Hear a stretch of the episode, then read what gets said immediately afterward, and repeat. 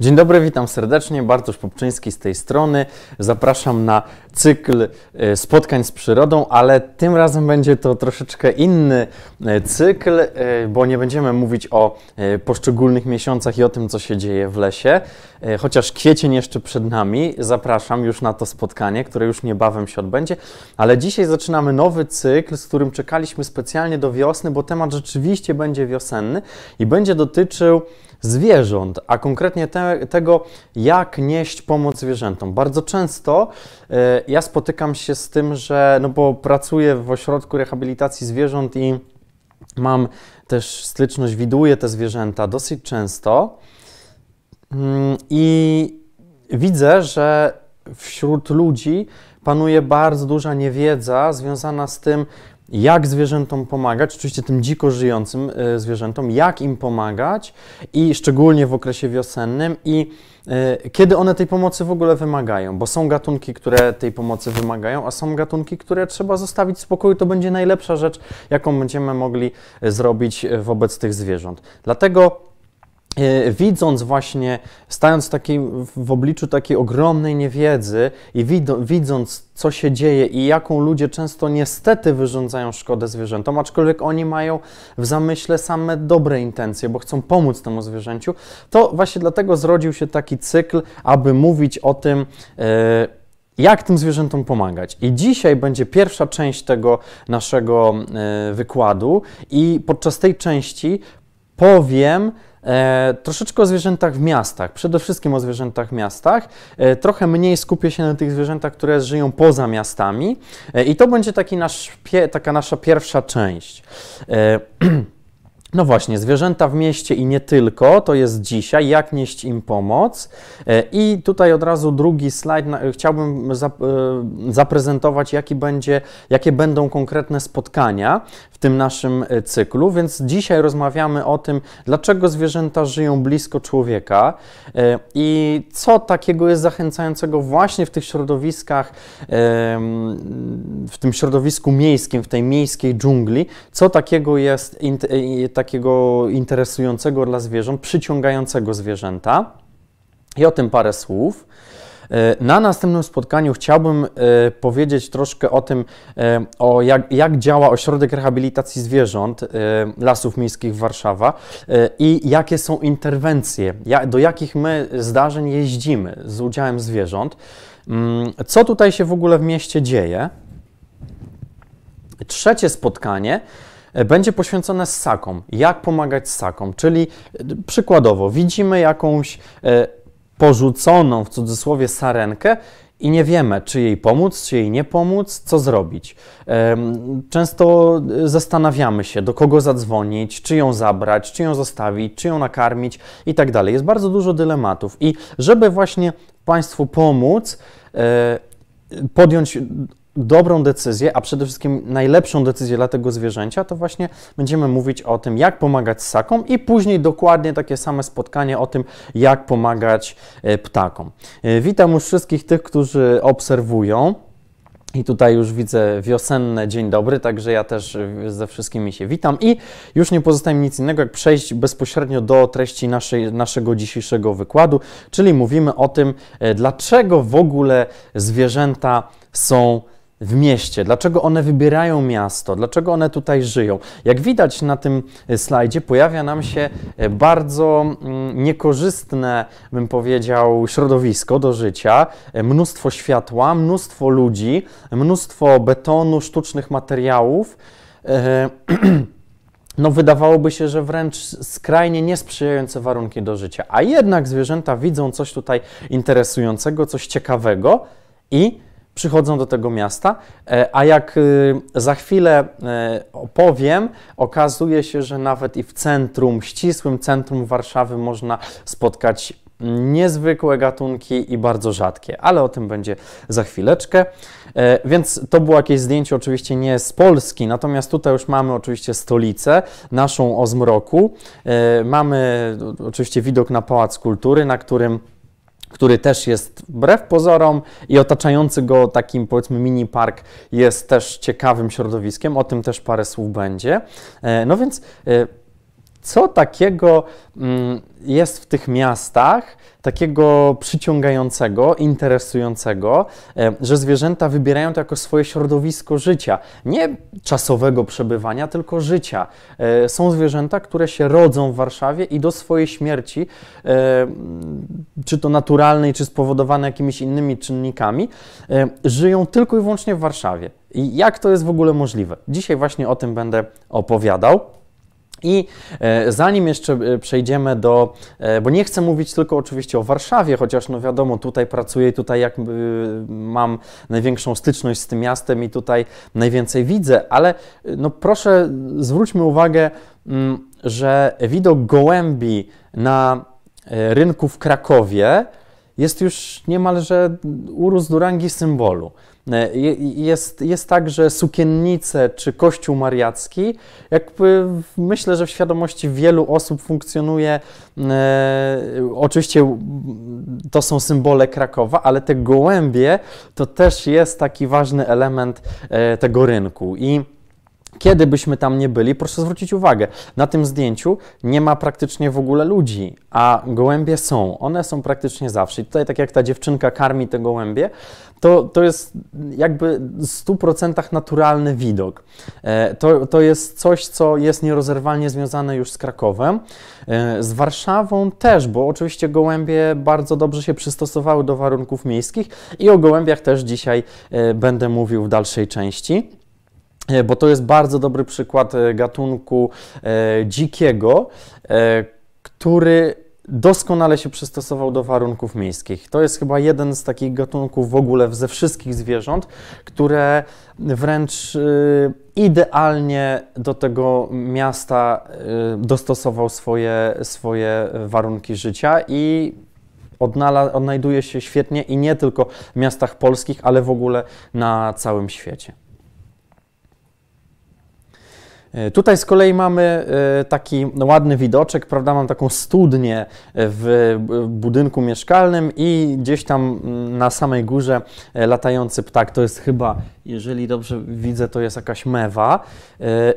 A tu z kolei Mamy, proszę bardzo, żeby też może zerknąć trochę za granicę, mamy Czechy i, i właśnie tutaj, proszę bardzo, w Czechach również taki widok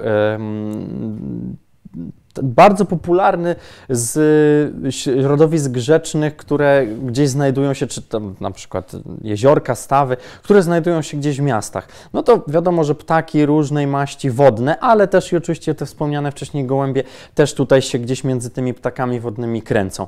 No a wśród tych ptaków e, przede wszystkim dominują kaczki, krzyżówki, łabędzie e, i mewy, e, różnych gatunków też warto, warto tutaj e, wspomnieć. Czasami też jakieś łyski się pojawiają, ale też jakby widzimy, że zwierzęta często właśnie te wodne też w mieście odnajdują bardzo dobre warunki e, do, do życia. E, no i teraz chciałbym Państwu odpowiedzieć na, te, na to nurtujące nas pytanie, dlaczego miasto? Dlaczego akurat właśnie tutaj żyją, żyją zwierzęta?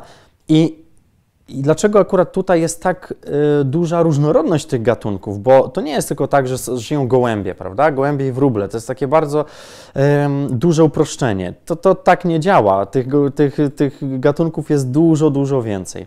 I proszę zobaczyć, pierwsze, co nam w ogóle przychodzi na myśl, dlaczego zwierzęta akurat wybierają miasta jako swoje mm, takie terytorium życia, to jest e, pożywienie. W mieście bardzo łatwo znaleźć jest coś do jedzenia.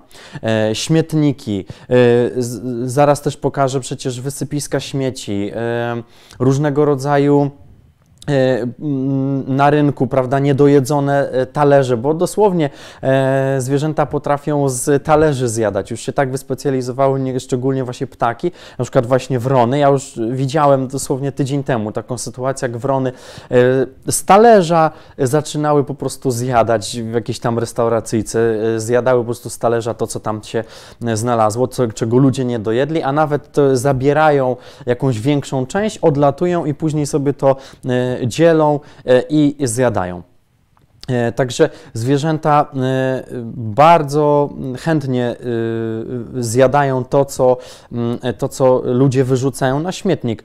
Kolejny też przykład tutaj po, na lewej fotografii widzimy, widzimy wrony i te wrony, które grzebią w śmietniku. I wrony, w ogóle ptaki krukowate to jest, są, to jest taka elita inteligencka wśród ptaków i one mm, bardzo mm, są sprytne i wymyśliły E, ciekawy sposób na zdobywanie pożywienia. Otóż e, taka wrona podlatuje do krawędzi śmietnika, chwyta dziobem worek foliowy, który w środku się znajduje e, i podciąga sobie do swojej nogi chwyta tą nogą. Oczywiście, jeżeli nie ma bardzo dużo śmieci na samym dnie, no to wiadomo, że e, e, no jest w stanie to zrobić, bo jeżeli będzie zbyt ciężko, no to niestety nie uda się.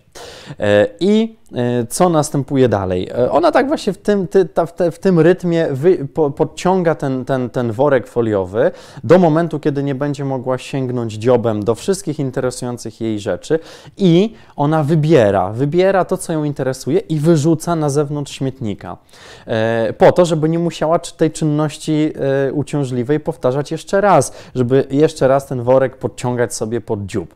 W związku z tym ona po prostu e, wyrzuca to, co ją interesuje. Jak ma już wszystko wyrzucone, to wtedy właśnie sobie spokojnie wyjada to, co się nadaje do tego jedzenia. To już widać na tej mm, prawej fotografii. No i to jest sprytna wrona. E, gawrony też są e, tutaj dosyć dobrze wyspecjalizowane, także naprawdę jest spora grupa zwierząt, która korzysta ze śmietników. Oczywiście wiadomo, e, podchodzą też różne inne zwierzęta. Swego czasu w Warszawie bardzo popularne były dziki. Oczywiście one cały czas chodzą. One cały czas są, jest ich teraz mniej, ale mm, rzeczywiście dziki kiedyś przychodziły do samych śmietników, podchodziły do samych śmietników. Także rzeczywiście, no, muszę powiedzieć, że y, te śmietniki są niezwykle interesującą y, rzeczą dla zwierząt, y, ale nie tylko, bo Proszę zwrócić uwagę, że jest dużo niedojedzonych różnych rzeczy, które po prostu ludzie wyrzucają, zostawiają. E, chociażby na przykład ogryzek od jabłka, prawda? To wszystko jest dla zwierząt bardzo interesujące i to właśnie powoduje, czyli ta łatwość w zdobywaniu pożywienia powoduje, że zwierzęta chętnie tutaj właśnie e, do miast e, przylatują, przychodzą, przypełzają i tak dalej.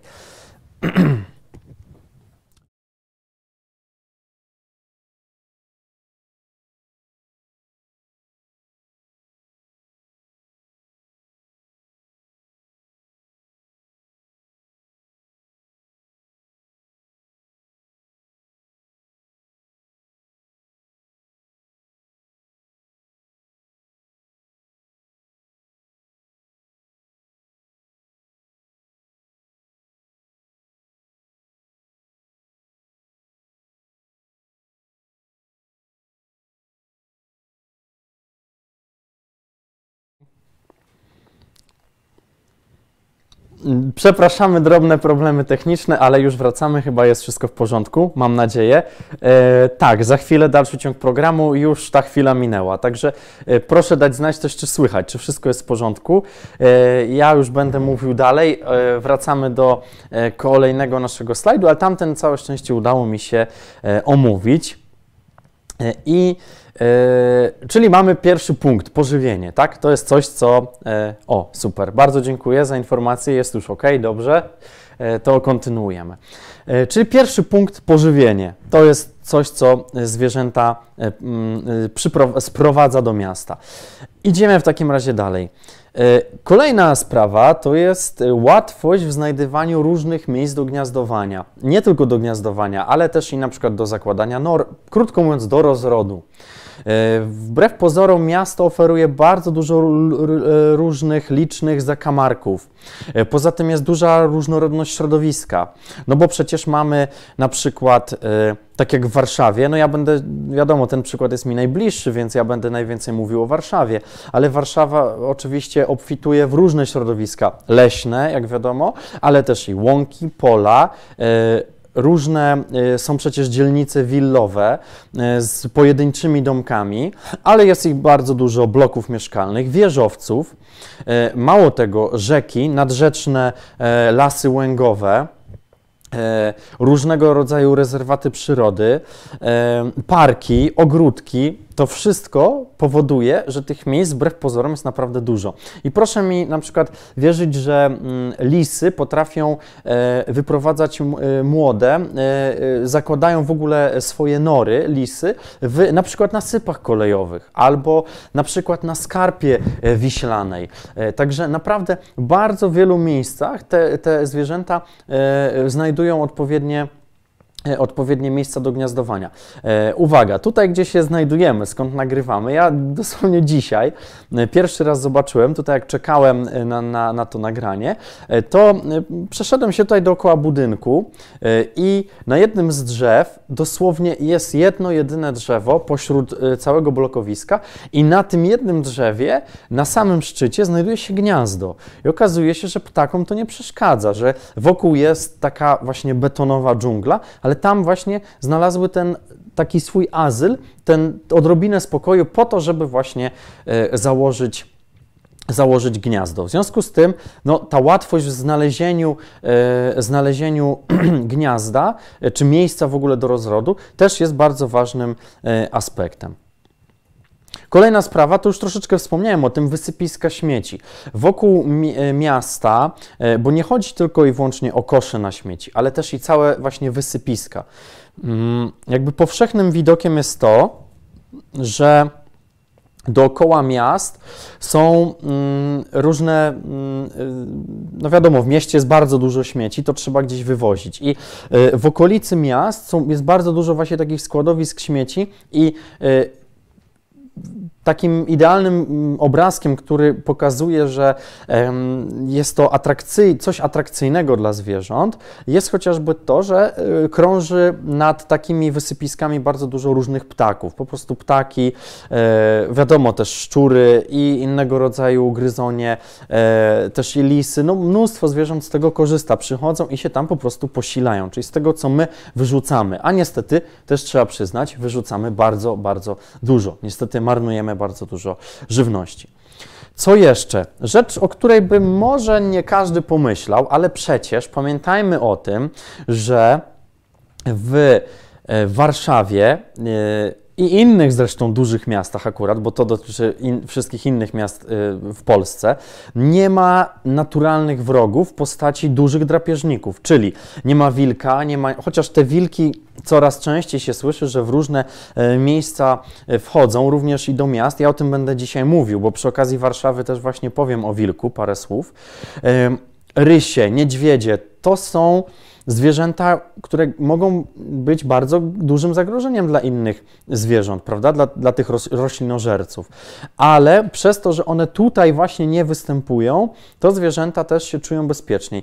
E, mało tego, proszę pamiętać o tym, że przecież w Warszawie e, nie są na przykład e, urządzane polowania, prawda? W związku z tym też zwierzęta no, czują się bezpieczniej.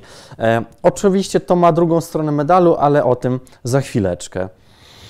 E, właśnie ta duża różnorodność środowiska, już troszeczkę o tym powiedziałem, ale jeszcze przy okazji mm, tej ławeczki parkowej, to na, to na, na, na następnym slajdzie będzie widoczny taki obrazek e, rodem z chyba każdego parku, jakiegoś tam skwerku warszawskiego i nie tylko. Natomiast e, to oczywiście są, niektóre zdjęcia są z Warszawy, niektóre nie są z Warszawy tutaj. Natomiast no, proszę zwrócić u, uwagę, że na przykład ten taki sztucznie uformowany żywopłot przez człowieka jest fantastycznym miejscem do gniazdowania i tam ptaki się rewelacyjnie będą, mm, znajdą rewelacyjne miejsce do gniazdowania, bo to jest po prostu taka osłona e, i drapieżnik już może tam nie wniknąć, może tam po prostu nie zobaczyć tego gniazda. Więc y, bardzo często w naszym najbliższym otoczeniu znajdują się miejsca do gniazdowania. Ostatnio, proszę bardzo, kolejny taki ciekawy przykład. Ostatnio Koleżanka mi wysłała zdjęcie. E, już nie zdążyłem niestety zamieścić tutaj do tej prezentacji, ale może w następnej przy okazji ptaków, może mi się uda, może do, pozwoli mi tutaj wykorzystać to zdjęcie. Na zdjęciu widać e, takie niewielkie wystające patyczki z zarynny, bo okazuje się, że ptaki znalazły dogodne miejsce do gniazdowania właśnie za rynną. Między ścianą budynku a rynną jest taka niewielka przestrzeń i tam ptaki założyły swoje gniazdo. Takie specy, specyficzne ptaki, bo to pełzacze, one lubią wszelkie różne takie zapadnięcia kory, jakieś takie wyrwy w korze i tam właśnie się gnieżdżą. A i to jest taka sztuczna imitacja właśnie takiej, o takiej oderwanej e, kory.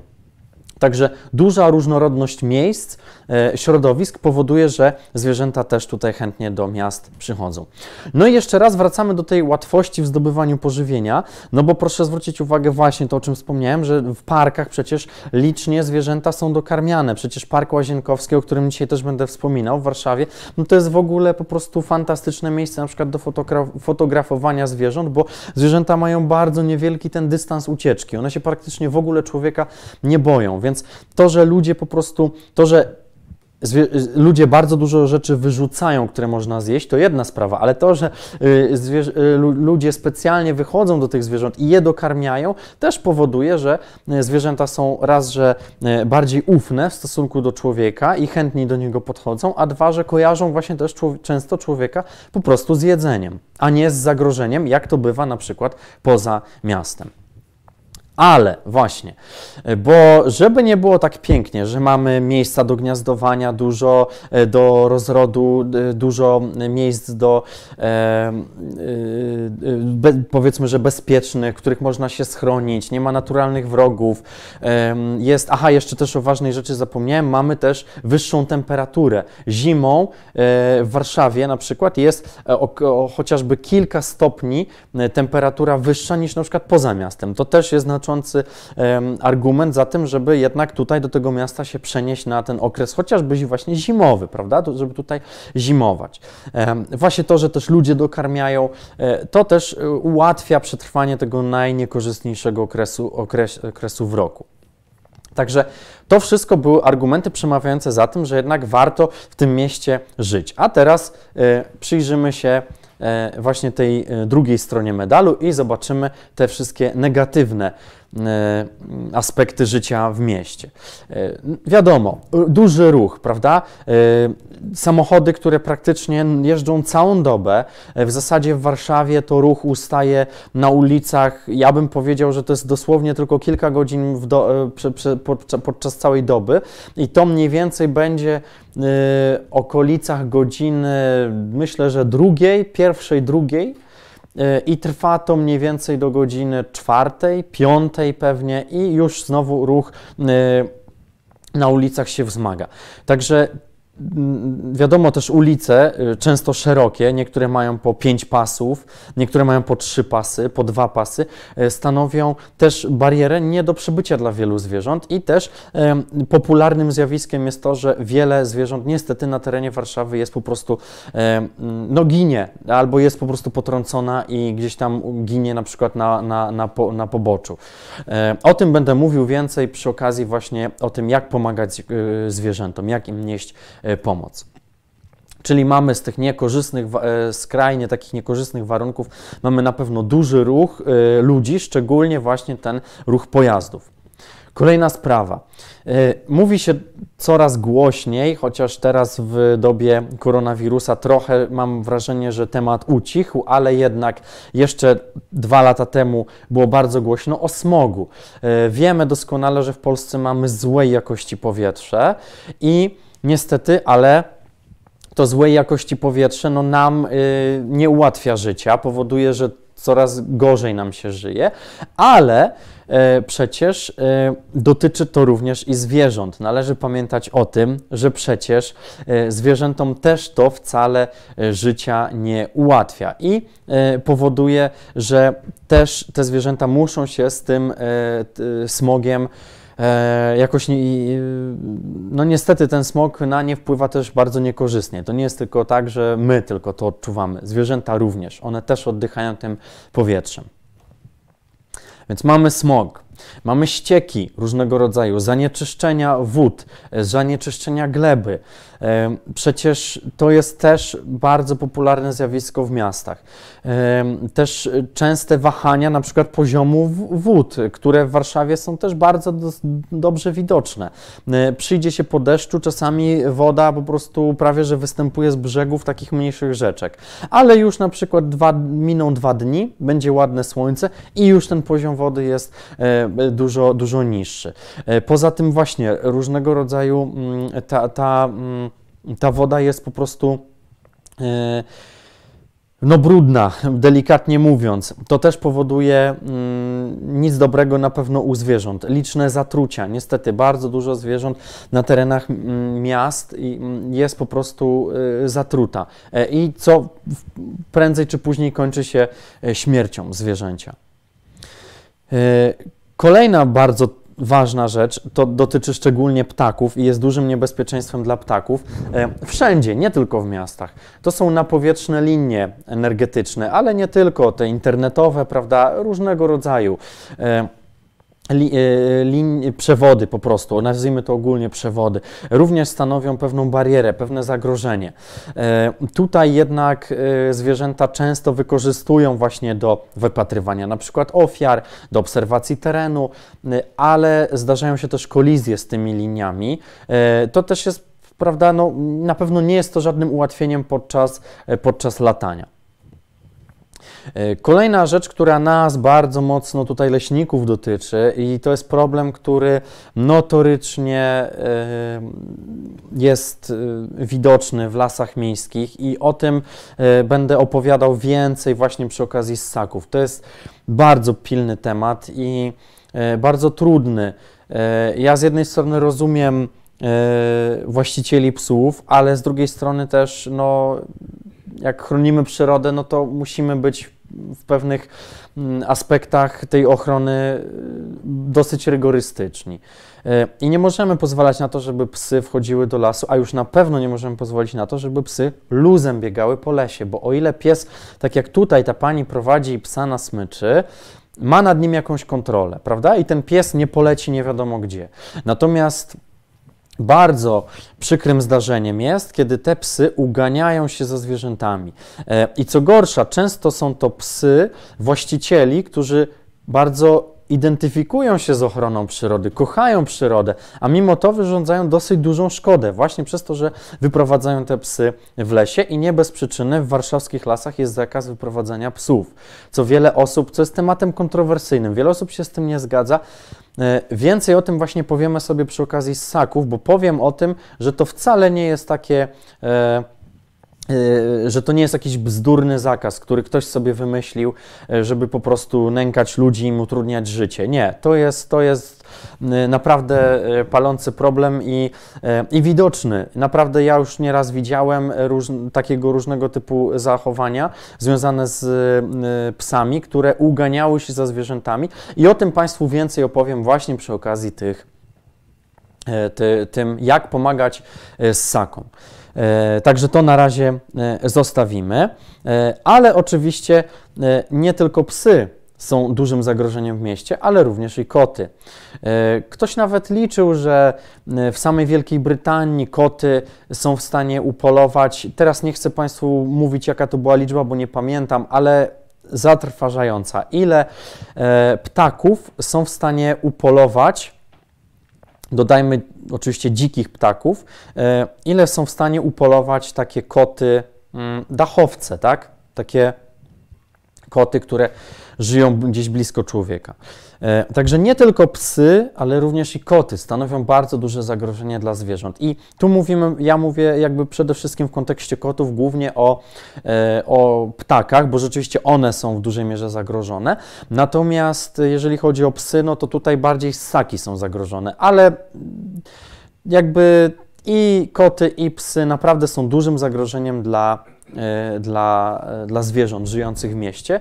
E, I ja już naprawdę nie powiem, ile razy słyszałem tłumaczenie, ale mój piesek, mój kotek jest grzeczny i on nic złego nie zrobi. No to ja w takim razie zapytam, to skąd tyle pogryzionych zwierząt, zabitych zwierząt, wygrzebanych jeży, z spod liści i tak dalej, i tak dalej. Także to jest temat bardzo długi ja o tym będę więcej opowiadał właśnie w, na naszych kolejnych spotkaniach.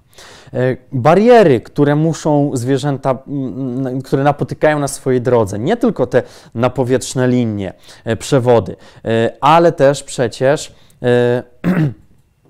Mosty na przykład, e, dla ptaków chociażby migrujących, e, w ogóle bloki, wieżowce. E, to wszystko powoduje, że trudniej się zwierzętom przemieszczać. To, to też tworzy pewne, pewne takie bariery i niestety, ale zdarza się taka sytuacja, że takie sytuacje, że, zwie, że ptaki, to dotyczy głównie ptaków, po prostu się rozbijają o te, o, o mosty na przykład. Tutaj dobrym przykładem jest chociażby most Siekierkowski w Warszawie, Warszawie. On tak wygląda. Są takie dwa duże pylony, naprawdę wysokie i od niego oczywiście to jest taki most wiszący i oczywiście e, od, od niego odchodzą bardzo dużo takich e, tych lin podtrzymujących most. E, i mm, tutaj właśnie to jest też taki duży szlak migracyjny, dużo zwierząt właśnie tam się przemieszcza, dużo ptaków przelatuje i zdarzają się właśnie wypadki, kolizje, ale nie tylko z mostami, bo proszę pamiętać o tym, że również przecież farmy wiatrowe, wiatraki też stanowią bardzo duże zagrożenie dla zwierząt. To akurat nie jest zdjęcie gdzieś z Warszawy. W Warszawie akurat tutaj w okolicy wiatraków żadnych nie mamy, co najwyżej wysokie kominy, na przykład elektrociepłowni, ale czy wysokie budynki, bo tam też niestety ptaki się rozbijają, e, bo w miastach też bardzo dużo właśnie mm, jest takich porozbijanych ptaków. Ja za chwilę powiem jeszcze więcej o tym.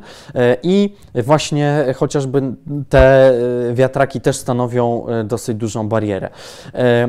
Pamiętajmy o tym, że wszelkiego rodzaju e, remonty, budowy, e, ale najgorsze są termomodernizacje, które, podczas których dochodzi do żywcem zamurowywania gniazd, w których znajdują się pisklaki. Czy pisklaki de facto są odcinane od rodziców przez jakąś tam warstwę tynku, styropianu i tak dalej. No i to jest po prostu śmierć, narażone są po prostu na śmierć głodową. Często nikt sobie z tego nic nie robi. Bardzo często do tego dochodzi, że po prostu masa ptaków jest w ten sposób zabijana. E, czyli e, jest wykonywana jakaś praca, jakieś prace remontowe, czy właśnie termomodernizacyjne, a przy okazji jest niszczona przyroda, niestety, która korzysta właśnie z, naszego, e, z, naszych, z naszych siedzib. Też duży, duży problem, dosyć, dosyć często to, to występuje właśnie tutaj w Warszawie. E, kolejna sprawa, która też dotyczy mocno Warszawy, ale w zasadzie myślę, że w bardzo wielu miast, szczególnie tych większych miast, przez które e, przechodzą na przykład drogi szybkiego ruchu, e, ekspresowe, czy gdzieś w okolicach, jak autostrada biegnie. Ekrany, ekrany dźwiękochłonne.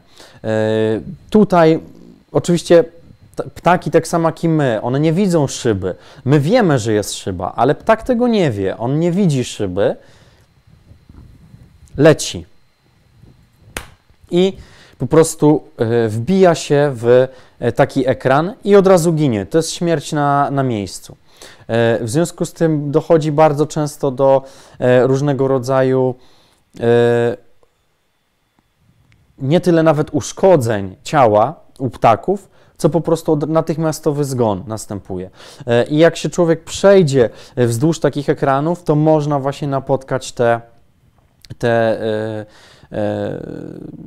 zabite ptaki. Także bardzo smutny obraz i te ptaki drapieżne, które są tutaj naklejane na te szyby, mają za zadanie właśnie odstraszać ptaki po to, żeby one e, w te ekrany nie wlatywały. Z jakim skutkiem? Różny jest skutek. Czasami zdarza się, że e, faktycznie pomagają, ale z tego co wiem, badania mówią, że równie dobrze tam mogłaby być po prostu, nie wiem, kropka i e, czy tam kwadrat, cokolwiek i ptaki E, to nie musi być właśnie ptak drapieżny, może to być zupełnie coś innego. E, nie musi to być taka właśnie sylwetka. Może to być po prostu jakikolwiek symbol i w zasadzie efekt będzie, będzie ten sam.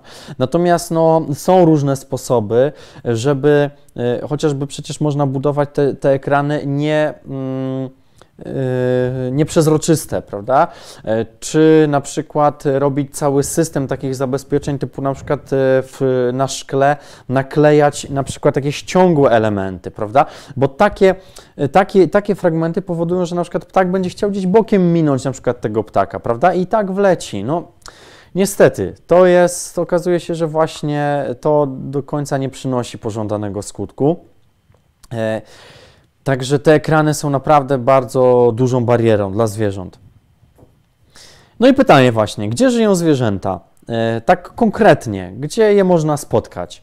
E, bo jeżeli chodzi o te wszystkie argumenty przemawiające za tym, żeby, że zwierzęta tutaj żyją i przeciwko, to już omówiliśmy, a teraz chciałbym powiedzieć o tym, gdzie żyją te e, zwierzęta, tak konkretne, na konkretnych przykładach. E, więc tak, to wszystko, to co tutaj e, Państwo widzą, to są zdjęcia z Warszawy. To może jest takie zaskakujące. E, tutaj to zdjęcie, szczególnie w prawym dolnym rogu, jest dosyć ładne. Pokazuje park Pole Mokotowskie właśnie z widokiem na centrum. Bardzo, bardzo, ładne, bardzo ładny park i taki właśnie staw jest widoczny. Co prawda ten staw jest cały taki murowany, ale mimo wszystko no jest jakieś takie urozmaicenie krajobrazowe. Natomiast pozostałe wszystkie inne zdjęcia to są e, lasy bądź rezerwaty. E, ten, ten, to środkowe zdjęcie na dole to jest z kolei e, fragment Wisły. Także proszę zwrócić uwagę, że naprawdę mamy piękne i ja tutaj mówię, bo Warszawa, no tak jak wspominałem, jest mi po prostu najbliższa i tutaj żyję, tutaj obserwuję, co się dzieje, ale w każdym mieście w zasadzie w Warszawie możemy na takie piękne miejsca się natknąć. E, więc e, tych miejsc takich dzikich nie brakuje. I to jest właśnie taka, taka, taka próbka tego, co tutaj właśnie, e, co, co, co jest w Warszawie. Nie zapominajmy o tym, że Warszawa to oczywiście skupisko właśnie lasów. Lasów w Warszawie mamy naprawdę dużo. W zasadzie to nikt tak na dobrą sprawę nie wie do końca, ile tych lasów jest, ale no 17 mamy na pewno, ale mówi się, że nawet i jeszcze więcej. E, I jakby tak dokładnie wyodrębnić każdy jakiś mniejszy las, nawet blisko centrum mamy Lasek na Kole, który jest w zasadzie kilka kilometrów od e, ścisłego centrum Warszawy. E, także proszę zwrócić uwagę, szczególnie ta prawobrzeżna Warszawa jest e, taka najbardziej zalesiona, ale no, największy fragment zalesiony, taki obszar, to jest Las Kabacki, którego powierzchnia wynosi 925 hektarów, a powiem, że przeciętne leśnictwo e, gdzieś w jakimkolwiek nadleśnictwie w Polsce ma mniej więcej no tak 1500 hektarów, czyli e, zwróćmy uwagę, no różne są te leśnictwa, tak? Ja mówię taka mniej, mniej więcej jak to wygląda. Także proszę zwrócić uwagę, że naprawdę tych lasów wcale w Warszawie tak mało nie ma, to jest jakieś mniej więcej 8,5 tysiąca hektarów. Także w Warszawie dosyć dużo. E, po prawej stronie mamy zdjęcie na piękny warszawski park, czyli Park Skaryszewski.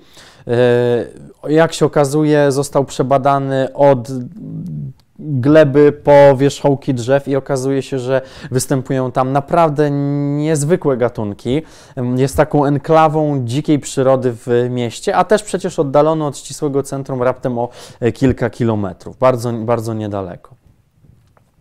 E, no właśnie, a tutaj z kolei wcale nie, ma, nie chcę mówić o Stadionie Narodowym, tylko o tym, co jest pod tym Stadionem Narodowym, bo Stadion Narodowy znajduje się tuż obok Wisły, a przecież Wisła to jest tutaj w zasadzie widać takie, e, jaki to jest ogrom. Wisła naprawdę jest szeroka w Warszawie, chociaż jak się porównają do innych jej fragmentów, to się okazuje, że wcale nie jest jednak taka szeroka, ale E, jak popatrzymy z jednego brzegu na drugi, to widzimy, że jest naprawdę dosyć spora odległość. I ta Wisła jest e, z jednej strony uregulowana, to jest oczywiście widok na, tą, e, na ten brzeg uregulowany, a tu, z którego jest zrobione zdjęcie, jest nieuregulowany. I ten nieuregulowany brzeg jest prawdziwą e, taką perłą przyrodniczą, bo e, to już jest rzadkość, żeby w miastach, mm, a szczególnie w stolicach, żeby był nieuregulowany mm, brzeg rzeki. E, tymczasem Wisła może się czymś takim właśnie pochwalić, Warszawa może się czymś takim pochwalić e, i to jest naprawdę piękne, niesamowite miejsce, gdzie no, żyje przyroda, rządzi przyroda. Szczególnie teraz, właśnie wiosną, można bardzo wiele ciekawych zwierząt zaobserwować. Zresztą tak na dobrą sprawę przez cały rok, nawet bobry. Zdarza się, że nawet łosie ma niezliczona ilość ptaków. E, poza tym pamiętajmy o tym, że rzeka jest to twór dynamiczny, w związku z tym przy, wody trochę przybywa, później ubywa. E, w związku z tym pojawiają się pewne wysepki. Na wysepkach mnóstwo jedzenia. Tam e, przylatują ptaki. To taki dla ptaków taki bufet można powiedzieć. Także Wisła jest naprawdę, poza tym pamiętajmy o tym, że Wisła jest też szlakiem migracyjnym. Tutaj migruje bardzo dużo ptaków. Także i nie tylko ptaków, bo i również ssaki się przemieszczają wzdłuż brzegów. E, także naprawdę no, bogactwo przyrodnicze w tej Warszawie jest. No i oczywiście nie mogę powiedzieć, pominąć Parku Łazienkowskiego, który jest niezwykłym warszawskim parkiem i to chyba każdy, Pałac na Wodzie to chyba każdy kojarzy, ale nie każdy kojarzy właśnie Park Łazienkowski z e, tym bogactwem przyrodniczym, e, może z wiewiórkami, no to tak, może z wiewiórkami rzeczywiście, ale zostały stwierdzone na przykład nurogęsi, lisy też są, słyszałem też o sarnie, nie widziałem co prawda nigdy tam sarny, ale słyszałem, że tam też chodzą. E, sowy żyją, e, także naprawdę i czaple się potrafią trafić. E, oczywiście wiadomo też i te karpie, które tam pływają w tych stawach, o, bardzo duże, które ludzie przychodzą karmić. Zdarza, zdarzają się takie rzadkości ornitologiczne, na przykład różne, może nie rzadkości, ale różnego rodzaju kaczki, nie tylko te pospolite parkowe, kaczki krzyżówki, ale e, różne kaczki. E, słyszałem o cyrankach, mm, słyszałem o krakwach, także naprawdę różne kaczki mogą zawitać do tego parku, ale wśród nich E, jedną taką, aha, jeszcze tylko za, zanim powiem może kaczce, to jeszcze tylko dopowiem, że wiewiórki to tam dosłownie jedzą z ręki. E, nie tylko i wiewiórki, bo i ptaki. To jest też niesamowite zjawisko, że ptaki, e, takie sikorki, kowaliki, dzięciołów nie widziałem, ale głównie właśnie sikorki, kowaliki, sikory modre, bogatki, mazurki, po prostu jedzą dosłownie z ręki. Już pomijam oczywiście pawie, które tam żyją, ale też pamiętajmy o tym, że park Łazienkowski to jest również miejsce, w którym Świetnie sobie e, dała radę e, kaczka, niesamowicie piękna. Mandarynka, taka jest jej nazwa. Mandarynka, mam nadzieję, że wszyscy oczywiście kojarzą z owocem, ale to nie tylko owoc. Okazuje się, że piękna, niesamowicie kaczka. To jest akurat samiec. Samiec jest pięknie ubarwiony, niesamowite kolory.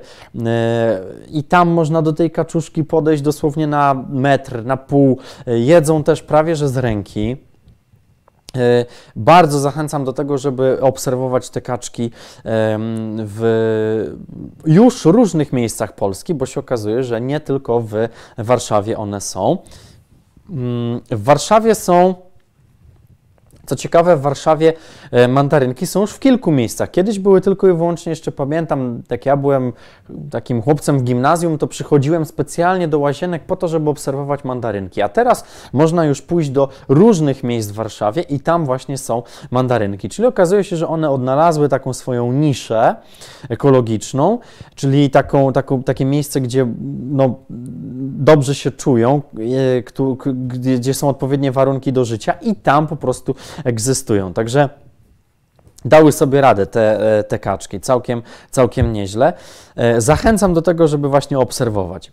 E, no i właśnie, to, co, to są właśnie takie obrazki rodem z Parku Łazienkowskiego, gdzie wiewiórka przychodzi po to, żeby zrobić jej zdjęcie dosłownie z pół metra, albo ptaki, tak jak tutaj widać, jedzą z ręki.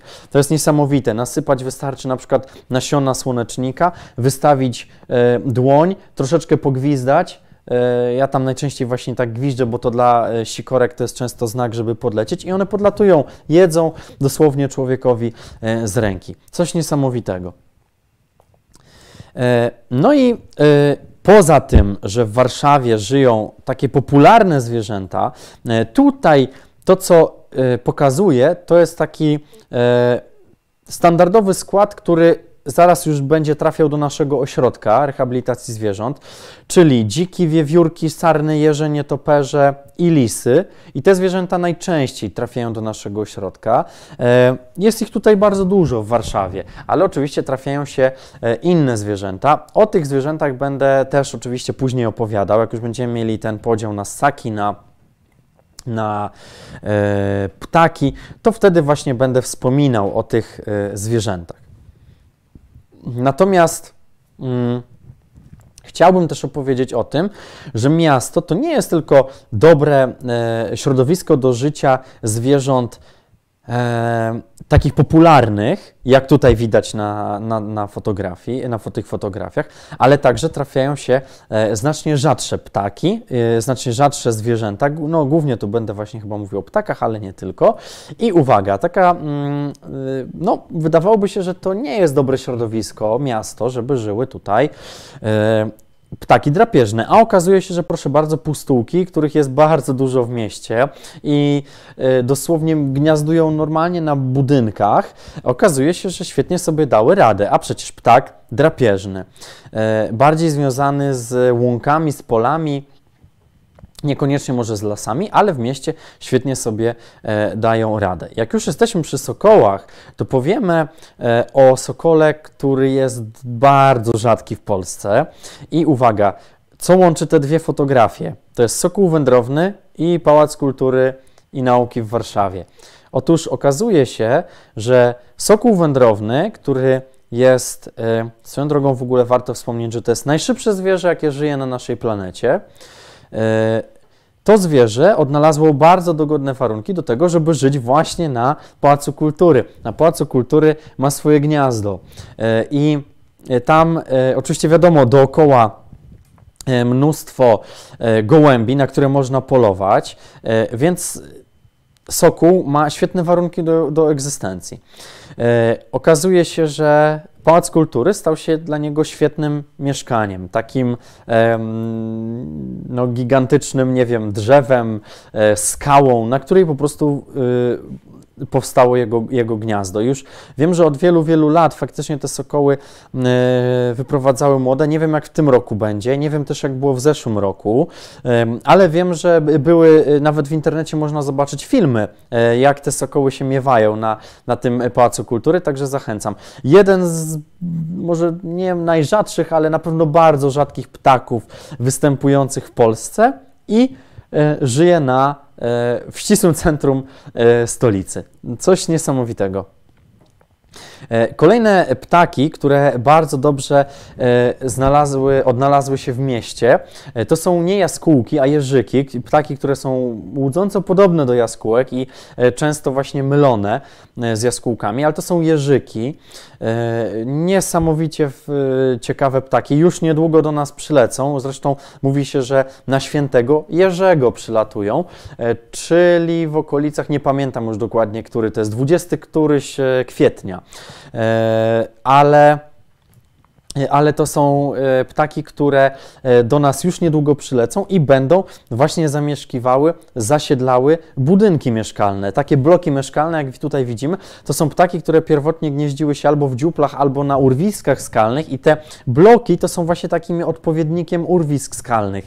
One właśnie świetnie się tutaj odnalazły. I jeżyki niestety, właśnie gnieżdżąc się w tych otworach, na przykład wentylacyjnych, właśnie często są zamurowywane e, ich e, właśnie jeży, jeżyków właśnie dotyczy często ten problem termomodernizacji, e, ale nie tylko ich. Także e, często też całe szczęście wywiesza się dla nich budki, tak jak tu widać na, lewym, na lewej fotografii.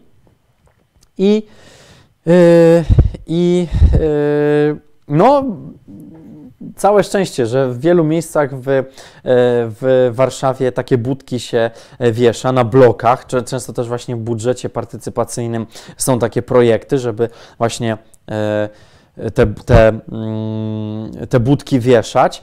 Wiem, że ostatnio nawet na Bielanach w kościele, na wieży kościelnej zostało, została właśnie powieszona taka budka i można było obserwować, co się dzieje u jeżyków. Także też taki ciekawy przykład. Budowane są też całe w ogóle w kilku miejscach w Warszawie są budowane w ogóle wieże dla e, takie gniazdowe, właśnie gdzie, gdzie, gdzie, się, gdzie, gdzie są e, umieszczone budki w takiej większej liczbie e, i tam wręcz takie kolonie gniazdowe są tworzone po to, żeby właśnie pomagać jeżykom.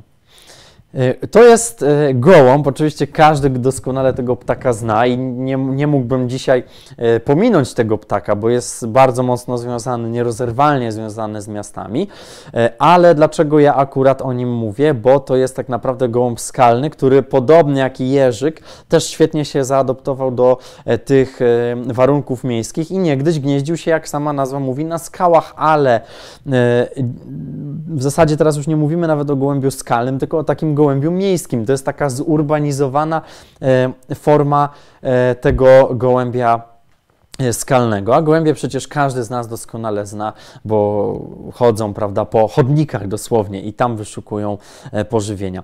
Przez wielu ludzi bardzo nielubiane ptaki z racji tego, że brudzą swoimi odchodami, że właśnie pałętają się między nogami, gdzieś tam chodzą po chodnikach, E, nadmiernie się rozmnażają, przynoszą choroby itd., tak itd. Tak e, myślę, że też niedoceniany bardzo ptak, ale może już o gołębiach nie opowiadajmy, bo e, też musiał i więcej powiedzieć o jeżykach i o innych wielu innych ciekawych zwierzętach, o których e, już dzisiaj tutaj wspominałem, a jeszcze parę przed nami. E, a między innymi chociażby łoś, bo okazuje się, że w Warszawie łosie też występują. Co więcej Państwu opowiem podczas na przykład interwencji z łosiem. Zresztą w zeszłym roku chyba taka najgłośniejsza akcja, która chyba nawet gdzieś tam się odbiła echem w ogóle w całej Polsce to był e, łoś. E, e, to, to, był łoś w parku Skaryszewskim, o którym już dzisiaj wspominałem, ale o tym więcej opowiem już na następnym naszym spotkaniu.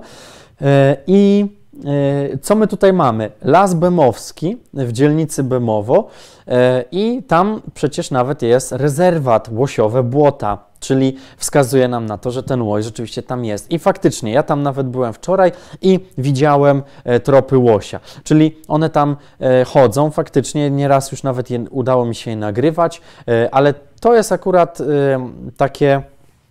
To, to, to jest, e, bym powiedział, taki las już graniczący z Warszawą. Mm, w zasadzie u wylotu z Warszawy. Natomiast e, mamy przecież też Puszczę Kampinoską, która jest bardzo blisko e, i tam dlatego właśnie e, stąd właśnie te zwierzęta tutaj do Warszawy przychodzą. Ale przecież łosie też potrafią być nie tylko na tych łosiowych błotach, ale też i dużo bliżej centrum. Nawet któregoś roku pamiętam, że łoś, to będę też więcej Państwu o tym opowiadał, któregoś roku właśnie łoś, łosie były widziane praktycznie w centrum Warszawy. E, ale o tym mówię, będzie później. E, to tylko teraz e, tak sygnalizuję. Bocian czarny też ostatnio zaczął się coraz częściej pojawiać w Warszawie. Rzadki ptak, takie przeciwieństwo bociana białego. Bocian biały, no poza tym, że jest biały, to też lubi towarzystwo człowieka. Bocian czarny, no jest czarny, ale właśnie tego, tego, tego towarzystwa ludzi nie lubi. On raczej stroni od ludzi, a się okazuje, że E, już od e, kilku lat można go było, kilka lat temu już można go było zobaczyć w e, Parku Skaryszewskim, a teraz ja nawet widuję, zdarza się, że widuję coraz częściej właśnie tego bociana czarnego tutaj w różnych fragmentach Warszawy, czy to na północy, czy na południu, czy przy Wiśle, czy przy jakichś mniejszych stawach, ale jest, coraz chętniej właśnie pojawia się w mieście. Tutaj akurat właśnie jest zdjęcie tego Parku Skaryszewskiego, bo chciałem pokazać, że nie nie jest to może wcale jakiś bardzo duży park, ale występują, występuje tam sporo starych drzew, występuje tam sporo różnych stawów, e, więc naprawdę jest to niezwykły park i do niego jeszcze będę wracał, chociażby właśnie przy okazji tego łosia, ale to będzie tak jak wspominałem później. E, parę też różnych takich ciekawostek rzadszych gatunków. Mówiłem o wilku, prawda, że nie stanowi zagrożenia dla występujących tutaj zwierząt, ale okazuje się, że wilki też do Warszawy e, przychodzą, coraz częściej się pojawiają tutaj w okolicach Warszawy. Także proszę e, pamiętać o tym, że też się nie bać tego wilka, bo to jest często właśnie ten wilk tak demonizowany i pokazywany, że jakie to jest straszne zwierzę, e, rozszarpujące ludzi. To nie jest prawda. To jest tylko moim zdaniem, to jest, jeżeli w mediach usłyszymy coś takiego, to mm, służy raczej temu, żeby ludzi gdzieś tam zastraszyć, ale naprawdę wilk nie jest, nie stanowi dla człowieka e, poważnego zagrożenia. To raczej my stanowimy zagrożenie dla wilka. E, a wilk, e, wilki coraz częściej właśnie podchodzą pod E, pod miasta. E, coraz, coraz więcej ich widzimy. E, w Warszawie również to się zdarza, głównie z racji tego, że żyją w Puszczy Kampinoskiej, a przecież Puszcza Kampinoska prawie, że graniczy, znaczy nie prawie, tego w zasadzie graniczy z Warszawą. Dlatego też one tutaj do tego miasta podchodzą. Na razie jeszcze nie ma zbyt wielu takich stwierdzeń, ale parę razy już się to trafiło. E, po, poniżej, pod wilkiem, mamy uchlę zwyczajną. Też już słyszałem, że gatunek, który można e, spotkać, kiedy zimuje u nas, e, przede wszystkim na wybrzeżu, a się okazuje, że do Warszawie, w Warszawie nad Wisłą też można było zobaczyć taką, taki rzadki gatunek. Bielik. Bielika można, nie jest to może jakiś bardzo rzadki gatunek obecnie w Polsce, ale bo jego liczebność całe szczęście rośnie, ale bielik, e, bielika można zobaczyć na przykład jadąc tramwajem, przemieszczając się powiedzmy z centrum na Pragę jadąc, można zobaczyć właśnie bielika. E, także e, zimą oczywiście. Wystarczy czasami wyjść nad Wisłę, posiedzieć chwilę, popatrzeć, zadrzeć głowę do, w niebo i można naprawdę niesamowite gatunki spotkać, a przypomnę, że bielik jest naszym ptakiem o największej rozpiętości skrzydeł. Rozpiętość skrzydeł sięga do mniej więcej więcej 2,5 metra, także imponujący widok, e, coś rewelacyjnego, zobaczyć takiego ptaka w e, Warszawie. I ostatni przykład, dosłownie sprzed kilku dni, e, to jest orlik grubodzioby. Orlik grubodzioby jest bardzo, jego liczebność w Polsce szacuje się na kilkanaście par, jakieś mniej więcej 15-20, czyli bardzo rzadki ptak w Polsce. E, niesamowicie e, trudny do zaobserwowania. Jeżeli chcemy go zaobserwować, to tylko w, w rejonie generalnie Podlasia, Bagna Biebrzańskie, to jest właśnie ten teren, który on sobie upodobał. A co się okazuje, że ostatnio przelatywał nad Warszawą właśnie orlik grubodzioby.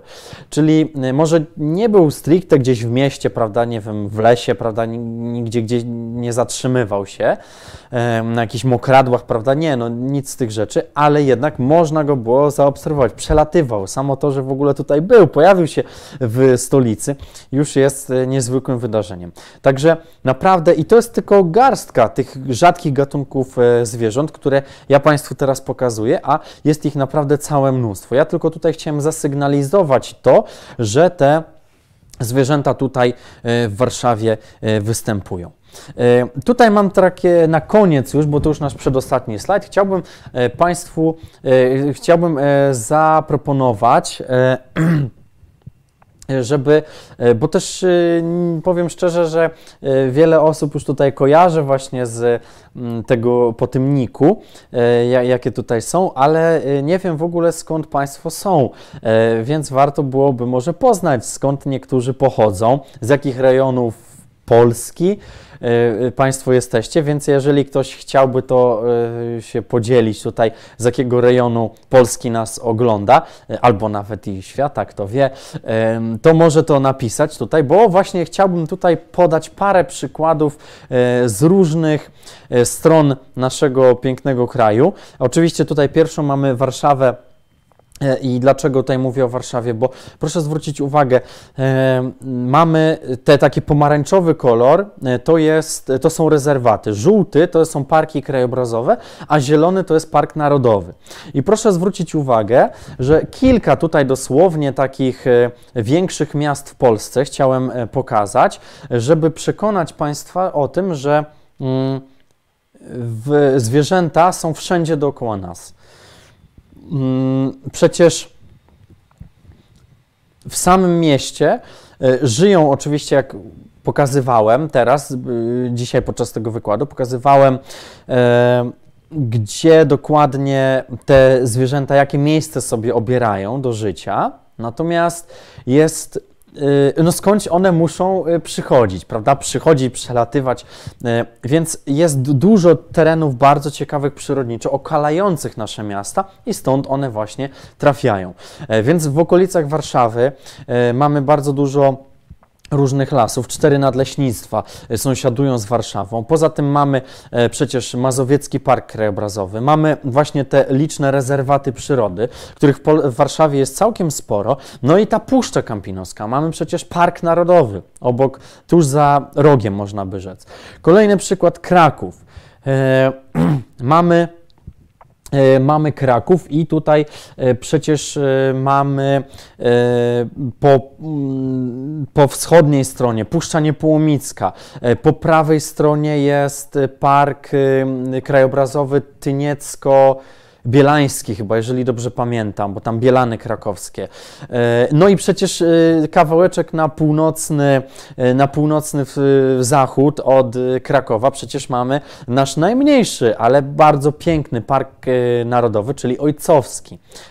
Także naprawdę też Kraków jest otoczony bardzo pięknymi terenami przyrodniczymi. Kolejny obszar, czyli Poznań. Poznań tutaj na południe, to co jest mi chyba najbardziej znane, Wielkopolski Park Narodowy. Również jest to park narodowy, podobnie jak i Kampinoski, który graniczy wręcz z dużym miastem. W zasadzie kilka kilometrów, no chyba bardziej kilkanaście centrum, e, kilkanaście kilometrów od centrum Poznania mamy taką perełkę przyrodniczą w postaci właśnie Parku Narodowego. Szczecin. No, Szczecin to tam e, przecież e, również, jak widać, e, tam już jest nadleśnictwo, chyba Trzebież, jeżeli dobrze pamiętam. No i oczywiście tutaj zbiornik Dąbie i no, też jak widać po, na południowej stronie Szczecina również park krajobrazowy, także też no, jest to na pewno ciekawe, ciekawe środowisko. Gdańsk, no przecież tutaj mamy, właśnie widziałem tak kątem oka, że o, Carmelo właśnie napisał, że z Gdańska. E, Trójmiasto, prawda? Morze, do, dostęp do, do, z jednej strony morze, z drugiej strony lasy. E, też jest e, e park, e, też e, te, te, te, rejony, prawda, parku krajobrazowego. Ujście Wisły przecież. To wszystko są właśnie te niesamowicie piękne piękne e, tereny, e, a szczególnie właśnie to morze powoduje, że na przykład możliwe staje się, możliwa staje się obserwacja ptaków, które migrują, które lecą gdzieś tam daleko na północ. Półwysep Helski przecież niedaleko się znajduje, prawda? To też jest bardzo ciekawe miejsce, gdzie można zwierzęta obserwować, szczególnie właśnie podczas, podczas migracji. Także mamy, no Gdańsk też, w ogóle Trójmiasto, może tak powiedzmy, Trójmiasto Trójmiasto jest też przecież, te lasy przecież, które tam, tam są w Trójmieście, e, byłem, widziałem naprawdę no, rewelacyjne, rewelacyjne tereny. Też to przecież powoduje, że e, zwierzęta tam chętnie właśnie przebywają. No i e, jeszcze Olsztyn miasto do, otoczone, to akurat często ludzie mówią Mazura, to Warmia akurat, Warmia, ale miejscowość otoczona lasami, piękne jezioro Ukiel, I zobaczmy dookoła same lasy, praktycznie mm, tylko może po tej wschodniej stronie troszeczkę, troszeczkę e, mniej, e, ale generalnie dookoła wszędzie lasy, w związku z tym zwierząt też mnóstwo. Także mam nadzieję, że za pomocą tego prostego slajdu pokazałem Państwu, że jednak te zwierzęta no, z tych pięknych różnych rejonów przychodzą do, do miasta i tam egzystują, a tych naprawdę rewelacyjnych miejsc przyrodniczych w, wokół y, tych dużych miast y, nie brakuje, ale myślę, że też pokazałem Państwu tą dzisiejszą prezentacją, że y, w samych miastach można bardzo dużo obserwować. I teraz już na koniec. Tutaj na przykładzie Warszawy, ale od razu zaznaczę, że to dotyczy wielu miejsc w, w Polsce funkcjonują ośrodki, które niosą pomoc zwierzętom. Bo oczywiście z racji tego, że zwierzęta żyją tutaj w mieście, to rodzi to bardzo dużo konfliktów e, człowiek-zwierzę, zwierzę-człowiek. E, jednak żyjemy razem z tymi zwierzętami, ale często te zwierzęta są przez nas w jakiś sposób poszkodowane i trzeba im pomagać. I o tej pomocy właśnie będziemy rozmawiali już na tych naszych najbliższych, bo dzisiaj to był tylko e, taki wstęp. Natomiast już na kolejnych naszych wykładach e, będę właśnie konkretnie omawiał e, poszczególne sytuacje, pokazywał właśnie interwencje, do jakich dochodzi tutaj na terenie miasta stołecznego. I mamy takie dwie jednostki tutaj w Warszawie. Pierwsza jednostka to jest ośrodek rehabilitacji ptaków chronionych, tak zwany ptasi azyl, krótsza nazwa. I ten ptasi azyl działa przy warszawskim zoo. E, on został założony przez doktora Andrzeja Kruszewicza. No to jest taka znana postać, to myślę, że to obecnie jest dyrektorem warszawskiego zoo i myślę, że to akurat jest postać znana e, wszystkim, którzy jakieś książki ornitologiczne czytają, czy się chociaż trochę ptakami interesują. E, I właśnie to ptasi azyl został właśnie przez niego założony. Tam pracuje naprawdę bardzo dobra taka ptasia drużyna, która niesie pomoc ptakom, e, wszystkim ptakom dziko żyjącym. E, I no, są to naprawdę wielkiej wagi specjaliści, którzy przywracają ptaki naturze. I o tym będę też opowiadał. Ja oczywiście też y, nie chcę się tutaj za bardzo mądrzyć, bo no, nie jestem pracownikiem tego ośrodka, więc y, będę tylko podawał przykłady, które są mi znane albo które y, sam z własnego doświadczenia gdzieś słyszałem, widziałem. E, czy też sam zresztą dowoziłem tam ptaki, także e, też mogę, będę mógł się odnieść do, też do własnego takiego skromnego doświadczenia. A druga z kolei taka instytucja to są Lasy Miejskie Warszawa, a konkretnie e, działający w lasach miejskich właśnie ośrodek rehabilitacji zwierząt. E, I ten ośrodek e, zajmuje się ssakami, dziko żyjącymi ssakami, czyli nie psy, koty, ale właśnie dziki, sarny i wiewiórki i innego rodzaju tego typu zwierzątka. Także e, są takie dwie właśnie powołane instytucje, które służą przede wszystkim właśnie zwierzętom dziko żyjącym. Czyli mamy podział na ssaki, na ptaki. I o działalności ośrodka rehabilitacji zwierząt będę mógł się tutaj w największej mierze wypowiedzieć, bo po prostu jestem e, jego pracownikiem. I chciałbym właśnie Państwu e, przy najbliższych naszych spotkaniach opowiadać.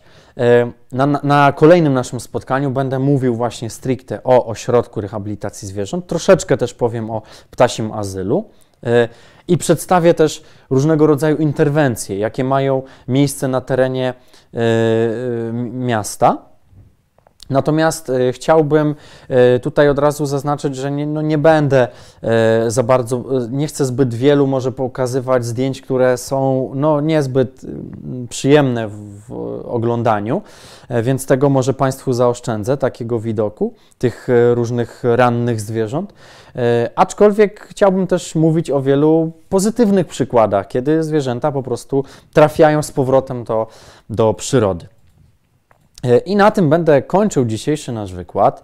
E, bardzo serdecznie dziękuję. Mam nadzieję, że to było taka, tak, mam nadzieję, że to była taka zachęta dla Państwa, żeby oglądać kolejne części, w których już tak naprawdę skupię się właśnie dokładnie na tym, jak, to, jak konkretnie tym zwierzętom e, pomagać, żeby im nie zaszkodzić.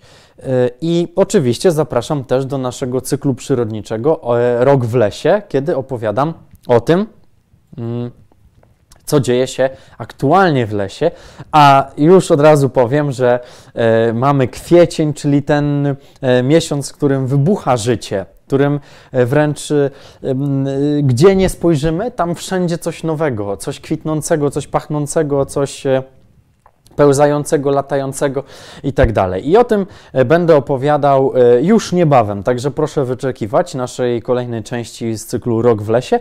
E, natomiast nasze spotkanie tutaj dotyczące właśnie zwierząt i ośrodka rehabilitacji zwierząt i interwencji ze zwierzętami będzie, myślę, że jeszcze w kwietniu zrobimy. I Cóż, to będzie na tyle. Bardzo serdecznie Państwu dziękuję za dzisiaj, za uwagę, za wysłuchanie i oczywiście odniosę się jeszcze e, do tego, co Państwo tutaj napisali w komentarzach, bo trochę ich było. E, Ostatnio widziałem, jak wrona wyciągała frytki ze śmietnika. Tak, ja właśnie widziałem, jak frytki z talerza zjadała. Wrona właśnie też, a w zasadzie dwie wrony. E, mocno solone. No niestety, mocno solone to są e, bardzo przykre dla, dla zwierząt, zresztą nie tylko, bo dla nas też mogą być niezbyt zdrowe, e, ale ptaki nie powinny zjadać soli. No ale na to już nie mamy wpływu, jak coś, jak zjadają jakieś resztki po nas. Na Młynowie osiedle bloków z lat 60. kojarzę, nawet niedaleko tutaj stąd od nas. Widziałam kunę. Ciekawsze z ptaków to dzięcioł duży i pełzacz. Tak, właśnie o tym pełzaczu to może jeszcze wspomnę. E, a kuna to jest w ogóle bardzo, właśnie dzisiaj nic nie mówiłem o kunie, ale kuna to jest bardzo popularne mm, zwierzę w mieście, w Warszawie. E, na pewno do niej nawiążę. Tutaj o, o kunie to na pewno będę opowiadał. W ogóle ciężko nagrać kunę, może jakieś przeszukam swoje archiwum, może jakieś nagranie będę ciekawe miał. E, z drapieżników to chyba raczej te ptasie się pojawiają, szczególnie tam, gdzie są wysokie budynki. Dokładnie tak to o tym e, mówiliśmy, tak. Po grzywaczach dobrze widać wpływ braku polowań. W mieście można obserwować poza miastem dystans ucieczki gwałtownie rośnie. Bardzo dobry przykład, tak jest, e, bo są, są gatunki właśnie łowne e, i one na przykład w mieście rzeczywiście na grzyw, do grzywacza można bardzo blisko podejść. Jakby ktoś nie wiedział, grzywacz to jest gołąb, e, który ma tutaj, taki duży gołąb, o mniej więcej tych rozmiarów, który ma e, tutaj taką e, nie grzywkę, tylko taką, taką e, taki pasek biały na szyi. O, może tak to po prostu ujmę. E, dobrze. Dla ptaków gniazdujących w budynkach oraz dla nietoperzy wielkim zagrożeniem są remonty budynków. Tak, to o tym mówiłem dokładnie. To ja wspominałem o jeżykach, ale to też dotyczy właśnie wróbli, sikor, sikor szpaków, gołębi, tak jest, kawek, Psy również na osiedlach i w parkach ganiają, a nawet łapią ptaki. Tak, to prawda. To prawda, to też jest rzeczywiście. No, pta, te, no właściciele często spuszczają te psy ze smyczy, prawda, i a niech sobie piesek pobiega. A często też nie patrzą, co ten pies robi, a ten pies właśnie w tym czasie może krzywdzić jakieś zwierzę.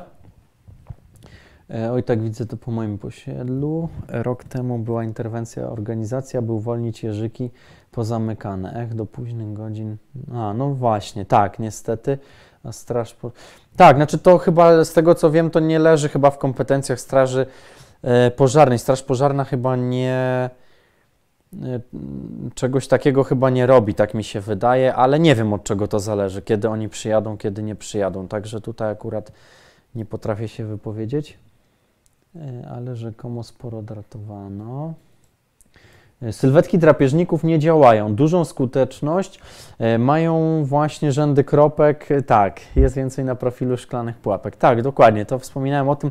Nawet nie tyle takie duże kropki, co nawet takie mniejsze, widoczne, ale jakby, jeżeli są gęsto, tak, jeżeli są gęsto ustawione, to rzeczywiście e, ma to rację bytu. Yy, chyba, żeby zrobić całą szybę w piktogramach, jak w Poznaniu widziałem na przystankach autobusowych. Tak, przystanki autobusowe też są dużym zagrożeniem, ale właśnie e, całe szczęście na przykład, no te chociażby reklamy, prawda, na przystankach, no to już powodują, że te ptaki widzą e, te, e, tą budowę, te ściany przystanku i nie wlecą. E, na Wiśle na wysokości mostu gdańskiego regularnie zimą pojawiają się bieliki, a w Skaryszaku bocian czarny. Tak, to wspominałem o bocianie, a bieliki rzeczywiście się pojawiają i nie tylko tam w okolicach mostu gdańskiego, a w okolicach mostu gdańskiego w tym roku były e, gęsi tybetańskie. Też taki ciekawy, e, ciekawy przykład ptaków, które tutaj do nas przyleciały. E, ja widziałam sarnę 4 lata temu od strony ogrodu botanicznego. Aha, to przy okazji było e, Parku Łazienkowskiego. Tak, czyli jak widać one też tam żyją. E, sikorki jadały w łazienkach z ręki, tak, do czasu, gdy wycięto tam dwa najlepsze do karmienia miejsca. E, ja powiem szczerze, nie jestem jakimś stałym bywalcem łazienek. Kiedyś często chodziłem, teraz już dużo rzadziej, więc nie wiem, e, ale wydaje mi się, że one cały czas jednak są przyzwyczajone i mogłyby jeść. Chyba muszę pójść i to sprawdzić. W Warszawie jest kilka budek z sokołami. Możesz na cię podejrzeć na kamerę. Tak, można, tak, tak. E, faktycznie. Mhm. E, Poza tym o Pałac Kultury i Nauki rozbija się sporo ptaków wędrownych, zgadza się. Sokoły czasem je zbierają z dachów. Mhm. E, No niestety w tamtym roku też jeden sokół się zderzył i nie odratowali go. No zdarza się, niestety właśnie. No wydawałoby się, że ptaki się nie zderzają, jednak, jednak widać, że się zderzają. Jak Pan będzie przygotowywał część o ptakach, to polecam temat o stoi ptasiej dzikiej przyrody na patelni przy metrze centrum. E, mhm. E, w sensie y, ostoja ptasiej dzikiej przyrody. to Chodzi o to, że mam powiedzieć parę słów o patelni, tak? Że tam dużo jest różnych ciekawych obserwacji, bo to wiem, że rzeczywiście tak jest. E, To jest takie miejsce, gdzie tam dużo się tych e, zwierząt obserwuje, ale proszę mi tylko odpowiedzieć, czy właśnie e, to miał autor komentarza na myśli. A zaobserwowano rybołowy wokół. Tak, rybołowy też właśnie.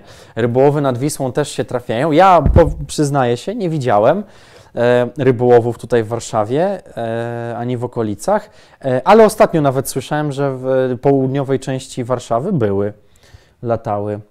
Katowice, Gdańsk, Leszno, proszę. E, Tak, wiem, że Katowice też mają lasy, tak, e, byłem, widziałem, to prawda.